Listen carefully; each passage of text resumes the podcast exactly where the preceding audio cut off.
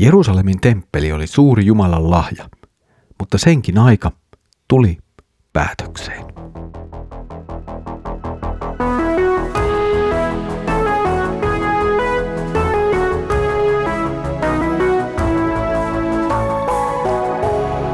Kirjoitusten pauloissa. Tervetuloa taas mukaan Kirjoitusten pauloissa Raamattu-podcastin pariin. Minä olen Mikko ja katselen teidän kanssani yhdessä Markuksen evankeliumia. Mukavaa, että olet taas tullut mukaan. Edellisellä kerralla, tai oikeastaan kaksi edellistä kertaa olemme pyörineet hurskauden teeman ympärille. Siis sekä väärän että oikean hurskauden ympärillä. Edellisellä kerralla Jeesus oli vielä temppelin alueella, mutta nyt hän on poistumassa tuolta alueelta ja poistumassa siellä itse asiassa viimeistä kertaa. Ja samalla hänen opetuslapsensa hämmästelevät ja jollakin tavalla kommentoivat nyt temppelin kauneutta ja suuruutta. Ja tähän opetuslasten hämmästeluun Jeesus nyt sitten vastaa. Luemme Markuksen evankeliumin 13. luvun jakeet 1 ja 2. Kun Jeesus oli lähdössä temppelistä, sanoi eräs hänen opetuslapsistaan, opettaja, katso, mitkä kivät, mikä rakennus. Jeesus vastasi, katso nyt näitä mahtavia rakennuksia – kaikki revitään maahan, tänne ei jää kiveä kiven päälle. Markus kirjoittaa, että Jeesus on lähdössä temppelistä. Samalla kun tämä on vain kertomus paikan vaihtumisesta, niin se myös sisältää aika vahvan symbolisen viestin. Viestin siitä, että nyt temppelin aika on lopullisesti tullut päätökseen. Messias tuli sinne, mutta hän tuli siellä hyljetyksi. Ja nyt Messias, Jumalan lähettämä pelastaja, hän lähtee pois temppelistä, eikä enää palaa sinne. Ja nyt sitten tähän kokonaisuuteen liitetään nuo Jeesuksen sanat, mitä hän sanoo temppelistä, siitä miten sen päälle ei jää kiveen kiveä, niin Jeesuksen viestistä tulee aika vahva ja tavallaan myös aika selkeä. Opetuslapset ihastelevat temppelin loistoa, vaikka tuo Jeesuksen aikainen temppeli siis toinen temppeli, ei loistoltaan vastannut vuonna 587 ennen Kristusta babylonialaisten tuhoamaa Salomonin temppeliä, niin ei se silti mikään vaatimaton tai pieni rakennus ollut. Se oli kyllä ihan kunnioitettava ja hieno paikka.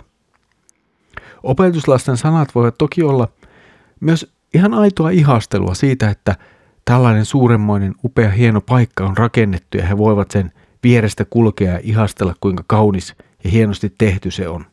Toisaalta noihin sanoihin aivan yhtä lailla voi piirtyä se ihmismielelle niin sopiva halu kuulua johonkin hienoon ja ehkä hivenen ylhäiseenkin. Ja temppeli kaikessa koreudessaan ja hienoudessaan, se tietenkin edusti juuri tätä. Jeesuksen sanoista kuitenkin huomaamme, että opetuslasten ei tullut kiintyä tähän maailmaan sen hienouteen ja valtaan. Heidän tuli elämässään olla valmis ihan, ihan johonkin muuhun.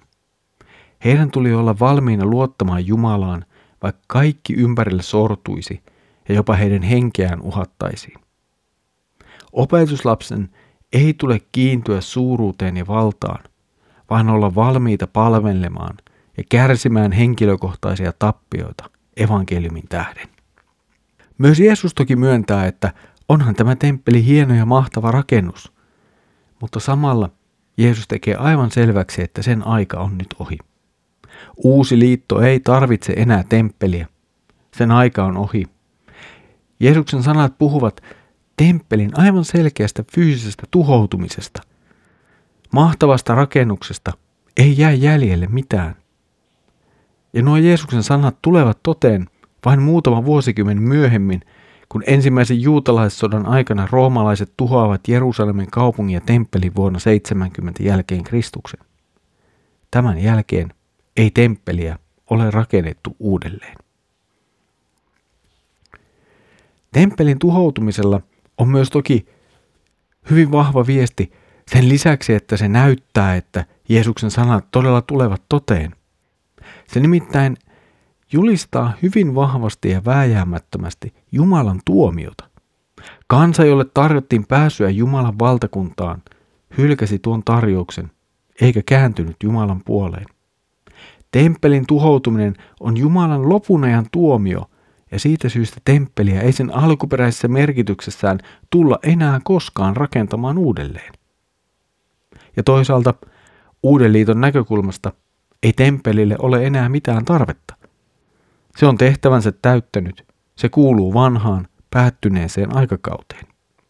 Temppelin tuhoutuminen on samalla aivan selvä lopunajan merkki. Ja se avaa meille jollakin tavalla tien siihen keskusteluun, joka seuraa näitä Jeesuksen sanoja, vaikka niissäkin hyvin keskeisessä osassa on nimenomaan temppelin tuhoutuminen ja Jerusalemin tapahtuvat vai muutamia vuosikymmeniä sen tämän jälkeen, niin samalla siihen liittyy tämmöinen lopun ajan piirre Jumalan valtakunnan tulemisesta ja siellä elämisestä. Varsinaisestihan lopun aika siis alkaa Jeesuksessa. Ja siinä Jumala toteuttaa omaa suunnitelmaansa omaan tahtonsa mukaan. Ja näin tapahtuu myös temppelin osalta.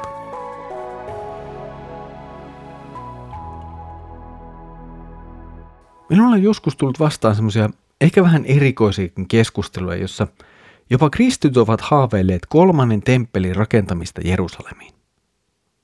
Toki monesti tämä keskustelu on liittynyt hyvin vaikeassa asemassa olevan juutalaisen kansan tukemiseen Israelissa, mutta samalla siihen on liittynyt joku vähän kummallinen tai erikoinen hengellinen piirre.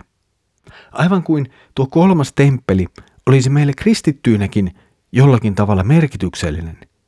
Aivan kuin kolmas temppeli toisi meille jotakin sellaista, mitä meillä ei nyt jo ole. Näin ei kuitenkaan ole. Kristittyinä meillä ei ole mitään tarvetta kolmannelle Jerusalemin temppelille, eikä meillä ole mitään syytä tukea sen rakentamista noin varsinaisesti. Ja ei sillä ole myöskään mitään hengellistä merkitystä meille. Siis tarkoitan sitä, että temppelin ja siihen liittyvän Jumalan palveluksen ja uhrien aika on ohi. Niitä ei enää tarvita. Jeesuksen jälkeen ei temppelille ole mitään hengellistä tarvetta – Nyt sitten kysymys on, että voiko Jerusalemiin vielä nousta kerran juutalainen temppeli?